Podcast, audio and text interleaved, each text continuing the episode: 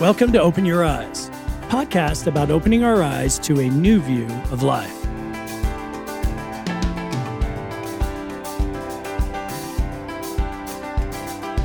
Glad you joined us today. You know, each day we live, we all have a series of choices of where to spend our time and what to think and how to go about our day.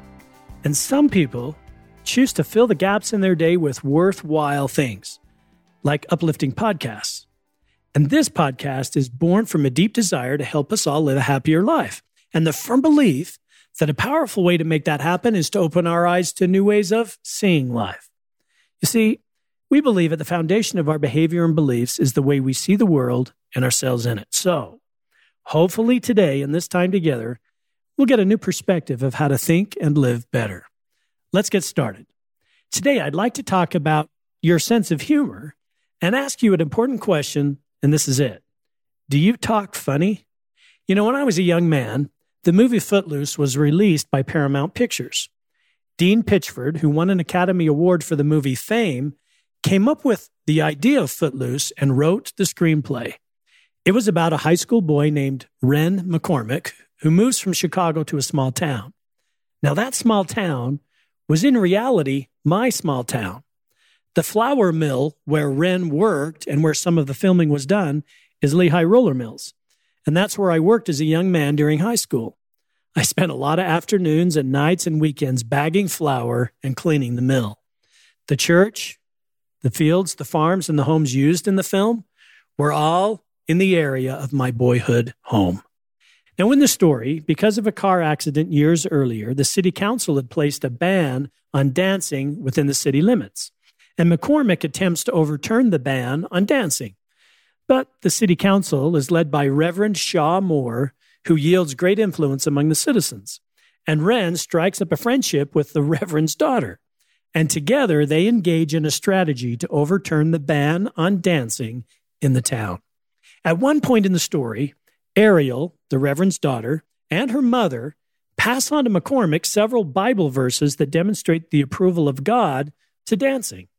And when Ren McCormack reads these verses in the city council meeting, the Reverend recognizes the hands that helped Ren to those verses.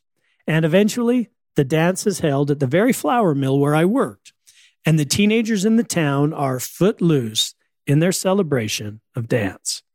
Now, the part of Ren McCormack is played by Kevin Bacon, and the role made Kevin a household name. But he wasn't the first choice for the film. Both Tom Cruise and Rob Lowe were invited before Bacon, and the role of the Reverend's daughter was first offered to Madonna and Haviland Morris before it was given to Lori Singer. And Kenny Loggins topped the charts with the theme song Footloose.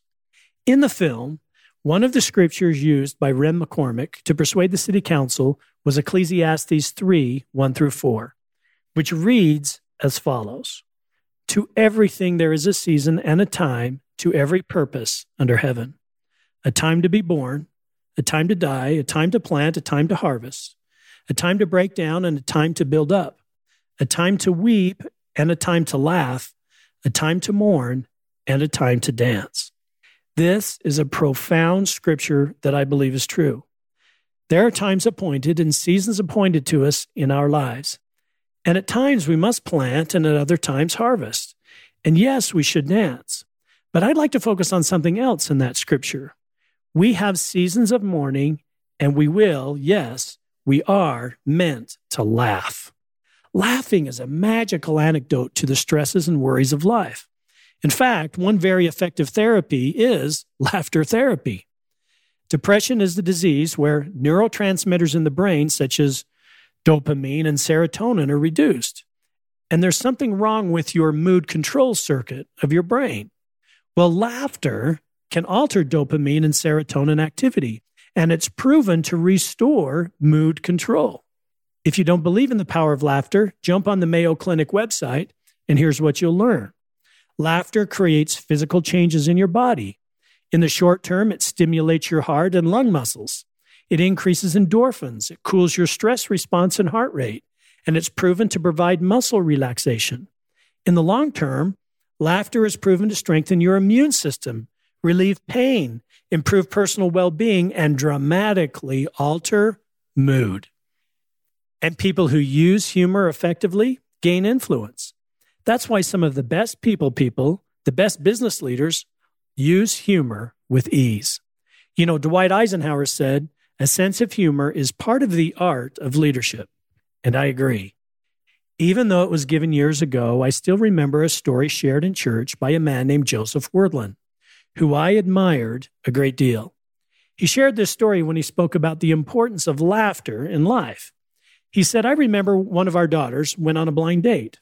She was all dressed up and waiting for her date to arrive when the doorbell rang. In walked a man who seemed a little old, but she tried to be polite. She introduced him to me and my wife and the other children. Then she put on her coat and went out the door. We watched as she got in the car, but the car didn't move. Eventually, our daughter got out of the car and, red faced, ran back to the house. The man that she thought was her blind date had actually come up to pick another one of our daughters who had agreed to be a babysitter for him and his wife. We all had a good laugh over that. In fact, we couldn't stop laughing. Later, when our daughter's real blind date showed up, I couldn't come out to meet him because I was still in the kitchen laughing.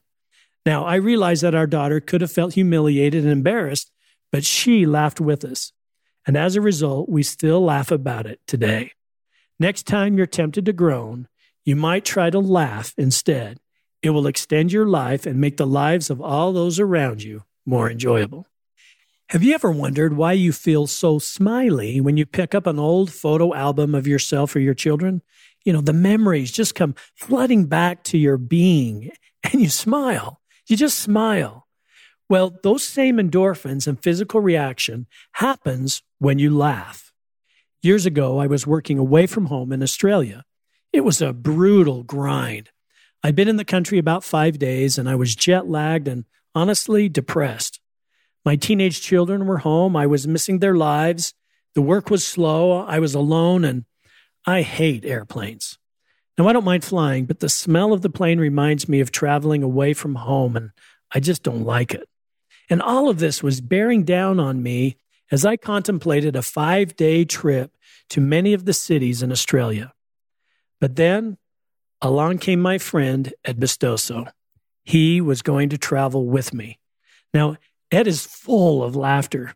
He walked up to me and told me how ugly I was, and then told me a joke about his ugly sister, and we started to laugh and we laughed for days. It was the best trip. My stress was gone, my mood altered, and my love for Ed grew. His laughter saved me during a very difficult time in life. And I've tried to learn from his example. I resolved from that point forward to be better at connecting with people through laughter and working on my sense of humor and becoming a person who could use humor with more skill. Now, I still have a long way to go, but it has changed my life in a lot of ways. That's right. Humor has made me a better person. When you can turn up the corners of your mouth, form a smile, and laugh, you become a better person. And when you can do that for someone else, they become better as well. So, if all that is true, then how do we become more skilled at using a sense of humor? And how do we learn to talk funny? Well, talking funny really is a learned skill. And some people have, over the years, acquired a funny style or sense of humor, and to them it seems natural. But using humor with skill is something that needs attention and focus, just like becoming a great communicator needs focus. In fact, much of being a great communicator is knowing how and when to use humor and to be able to use that humor with ease. And sometimes we think that to talk funny, we need to be as skilled as a stand up comedian, but not so. It is helpful, however, to watch others who use humor with ease and copy their moves. You know, one of my good friends was an expert with pausing. He could just pause, and with a facial expression, he'd start people laughing. And while I don't have his expressive face, I have learned to pause a little bit more from him. Another great sense of humor building skill is to begin to see the humor in everything. Honestly, there is a hidden joke behind every situation you come across. And if you have grandkids like mine, there's something to laugh at all the time. A sense of humor does require you look at things from the funny side. In fact, wherever you are right now and whatever you're doing, there's likely a funny side to it. For example, in an employee meeting the other day, the host of the meeting started the meeting naming the records that were set on the previous day, which was the end of a holiday weekend. Records in terms of attendance, revenue, cars parked, etc. And it just so happened that before the meeting, I ran into the security director on the way in. And I asked him how it went the previous day. And he said with a frown, Well, we had 11 lost children by noon. And he kept walking. Now, it's not uncommon in a crowded children's museum for parents and kids to become separated. And usually that happens once or twice a week. But on a busy day, it can happen a lot. So when the host started talking about records, I looked at the funny side, and then I knew I had my joke. So after I was introduced and stood up to speak, I said, I'm so proud of the records we set yesterday, but one record wasn't mentioned. By noon, we lost a record 11 kids. And the audience laughed, and we were off to a good start. You know, years ago, when Jennifer and I were newly married, we lived near a trailer court full of trailers where married graduate students lived, and they all lived on a tight budget while going to school. Graduate school for me was stressful. Pressure to get good grades, no money, no insurance, old cars that always broke down, and you get the picture. Well, one afternoon I was driving down the road and saw a husband and wife who we knew that lived in the trailer court. They were walking, holding hands, and laughing. And they were laughing in such a big way, I couldn't help but smile when I drove past them. I later asked them what they were laughing about. Well, he said we were walking home from an automobile accident where our car was totaled. We only have liability insurance because that's all we could afford, so we've lost the car. And we just learned that my wife had lost her job, our only source of income, while I'm in school. And then, when we thought the happenings of the day couldn't surprise us anymore, we had just gotten a phone call that my wife was unexpectedly pregnant. All in all, we were laughing because we thought, when will we ever have a day like this again? And the truth is, there's so much humor in our lives, but we've got to see the funny side. So, how do you get better at seeing the funny side?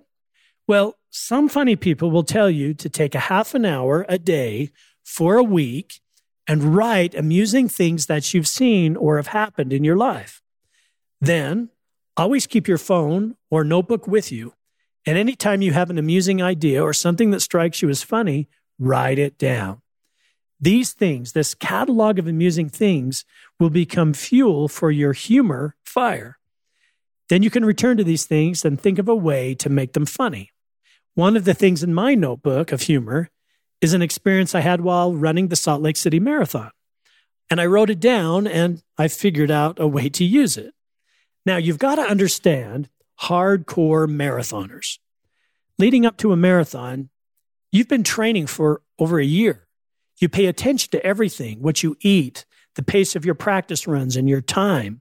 On race day, you're super stressed about hitting your time goal for the marathon. So, nothing's going to get in the way of your goal time. Everything is organized your shoes, clothes, time you board the bus, your pace per mile, and so forth. So when you start the race, any deviation from the plan stresses you out.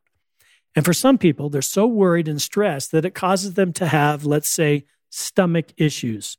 And having stomach issues on race day is the worst because even though there are porta potties on the race, there's usually a line. And if you stop, you know your goal time for the run is in jeopardy.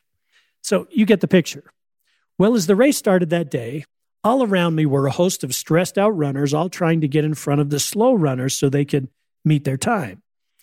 I've always liked, you know, the drumbeat of running a marathon because in front of you and behind you are a sea of runners all rising and falling as they push off and land in their running cadence.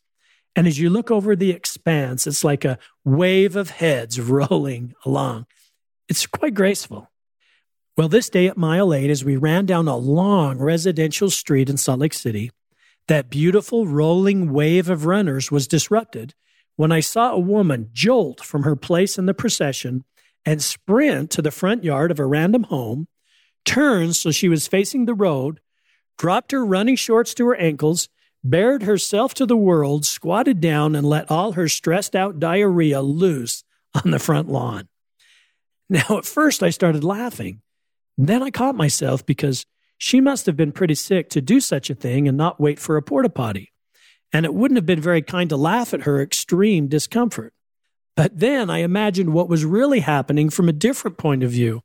I pictured the poor owner of the house who was standing at the front window drinking his morning coffee, inspired by the runners running past his home when all of a sudden he was exposed to what was left of the woman's high carb loading dinner the night before.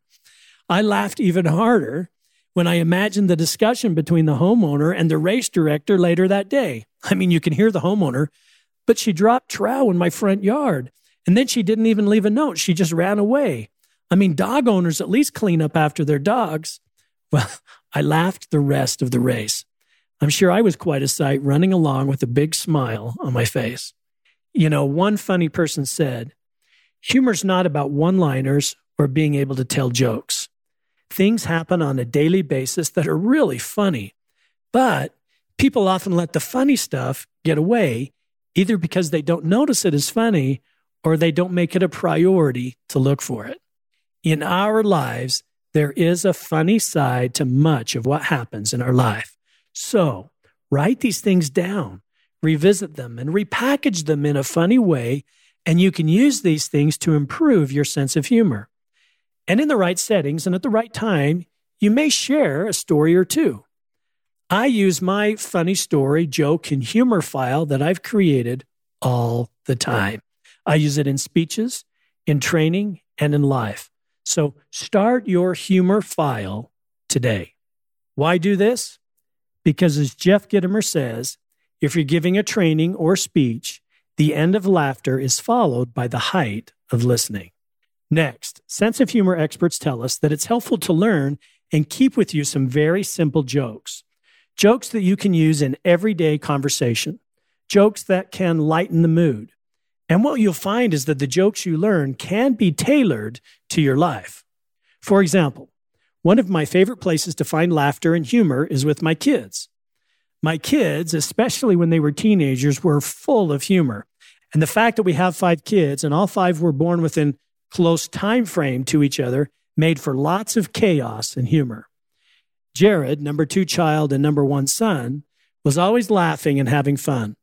At one point in time, he could quote every one liner from the movie Dumb and Dumber, and it was fodder for laughter on almost every car ride. What was most funny was his delivery. He sounded almost exactly like Jim Carrey. My favorite joke that has been improved over time that I borrowed from others goes like this. My wife and I were tired of sleeping in and doing what we wanted in a clean house, so we had five kids. And not only five kids, but five kids close together. One day we were waiting in front of a restaurant, hoping our table number would soon be called. Our kids were running and screaming and being chaotic. And this was in contrast to the half a dozen couples that were waiting to enter the restaurant for a quiet evening with their date. Well, my wife and I were standing next to a couple and started a conversation. I apologized for our five kids. To which the man replied, If you could do it again, would you have five? To which I replied, Not these five. One comedian described his kid's joke as he spoke about how kids control their parents. He said, Kids know how to manipulate you. Case in point. Kids will eat anything, treats, chocolate, and especially sugar all day long, but they don't like vegetables. And parents try to feed them vegetables and fruit, you know, good, healthy things. It never works. Here's how dinner goes you try all the preemptive approaches you can okay, tonight there's going to be no ice cream until you eat all your peas, all your broccoli, and all your carrots. Deal? What do children do? Well, they ignore the premise of the deal entirely. I don't want to eat my peas. I hate peas. They're disgusting. You can't make me. They're disgusting. All right, you say, eat five peas, four carrots, and this floret of broccoli. I hate them. They're disgusting. I can't eat them. All right. And you compromise again. Finally, you're left with just stick out your tongue and let me wipe the broccoli across your tongue. Here's your ice cream. Now, I borrowed this one from a really funny comedian. The truth is, you don't have any idea what you're doing as a parent. And if you're the firstborn, you're in trouble because your parents are using you like a lab rat. Trust me, if you're a firstborn kid, when your parent puts you in timeout, they're on the other side of the room saying, What do we do now? And when you're at the pet store with your daughter and she's crying, I want a guinea pig, Daddy, can we please have a guinea pig? You can kindly say, We already have one, sweetheart. It's you. When I was a kid, I had seven brothers and sisters, and by the time my parents had me, they'd given up almost entirely. At breakfast time, they'd throw a cereal box in our direction, and when my mom bought a box of Lucky Charms, by the time I got to it, there was hardly any cereal left and all the marshmallows were gone. So I have this constant craving for Lucky Charms that's born out of some deep rooted childhood trauma. And once in a while, I'll have a bowl of Lucky Charms as an adult. But my daughter has lost her mind and she doesn't want her kids, my grandkids, to eat so much sugar. So I've been told I can't eat Lucky Charms anymore. But I like them. So the other day, my grandkids were sleeping over and I snuck into the pantry, slid the cereal off the top shelf where I'd hid it, hunched down on the little stool and poured myself a bowl of Lucky Charms. I took out the marshmallows and put them on a shelf in a nice little pile. I never liked them anyway. And there I sat on my little stool in my own house, hidden from public view in the pantry to enjoy my breakfast when the door cracked open. And there I was face to face with my four year old grandson. I froze with a mouthful of cereal. He looked at me. I looked at him, and I'm thinking, we're okay, right? Because we have a common enemy, his mother. Well, he slammed the door, and I heard him say, Mommy, Grandpa's eating Lucky Charms again. A dirty rat. Another comedian was talking about parenting, and he said, I've noticed parenting has changed as technology has changed. When parents yell at their kids nowadays, it's like this You come upstairs when I text you. Do you understand? You make your bed or I'll unfriend you. I will. When your kids get older, everything changes. You wonder what evil spirit has come down and possessed the body of my beautiful girl. Trust me, it will happen. One day, my teenage daughter came home.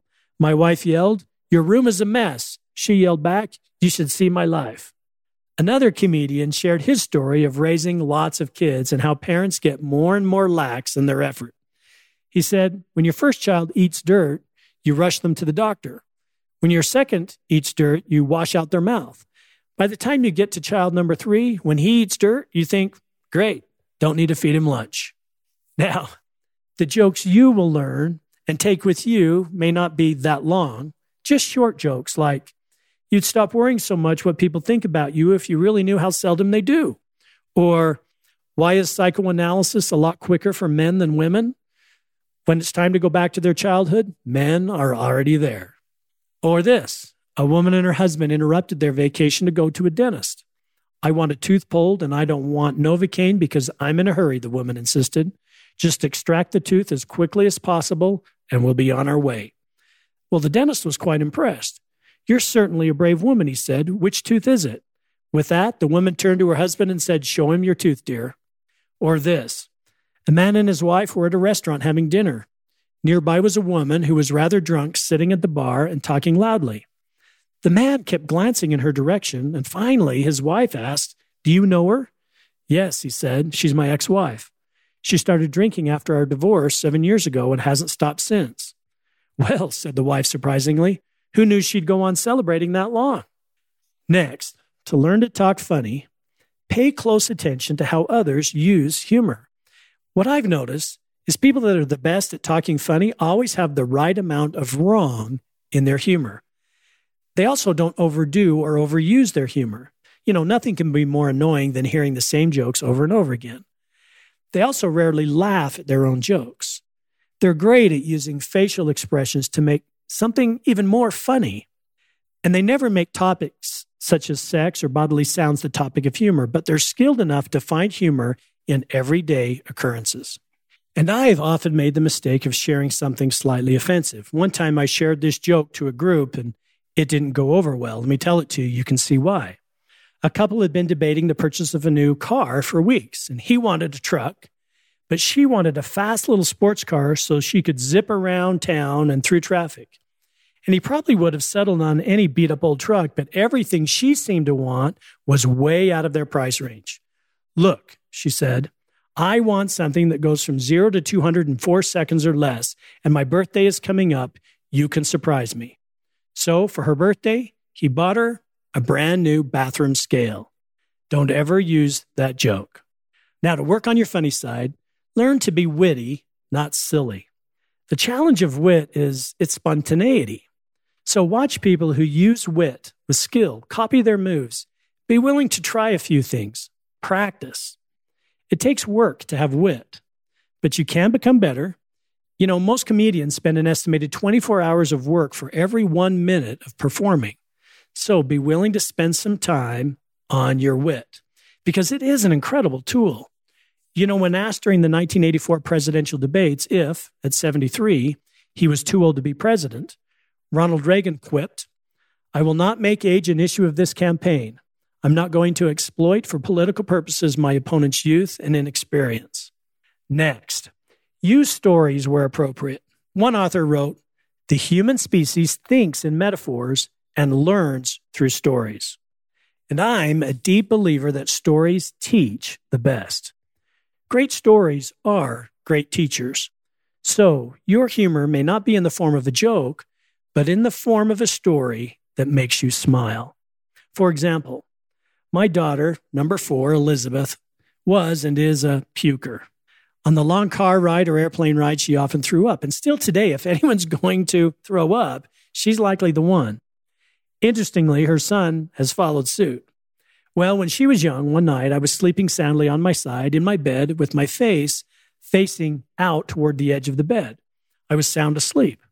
About two in the morning, I just had this sense that something evil was lurking in my room, and I opened my eyes, and there, a few inches from my face, was four year old Elizabeth. No sound, no warning. Like a stealth, silent intruder, she was just right there in front of my face. What I didn't know was that she was horribly sick to her stomach. Startled, I said, Lizzie, what are you doing? And I should have never encouraged her to open her mouth. Yes, the moment she tried to answer, her dinner, lunch, the previous three breakfasts, a dozen fruit snacks sprayed right into my face. The thick, pink, bubbly liquid ran down into my ear cavity, into my eyes, caked my hair, and when I breathed in, it even ran up my nose. Well, ever since that day, I no longer sleep facing the side of my bed. So, as we end today, Think about your own sense of humor. You can learn to talk funny. And if you and I can learn to do this, we can use appropriate humor to become a better speaker and leader. Most of all, we can bring laughter, which is needed more today than ever, to the lives of the people around us. And we can be better team leaders, parents, and people if we can learn to laugh at life and the myriad of funny things life has to offer. Remember, there is a season, a time to laugh, and you can help others do that as well. And you can do that by writing down the things in life that catch your attention and then look at the funny side of those things. Work on your humor book. Work on your wit as well and commit a few funny things to memory so you can use them when the time is right. Smile more, purposefully laugh more, watch people who talk funny and copy their moves and watch, you will find less stress, more laughter, better influence with others, and a more joyful life doing the same everyday things you do today, but laughing because you can now talk funny. Most of all, thanks for being here today. And don't forget to share this podcast with a friend and join us next week for another podcast as we learn to open our eyes to who and what we can become.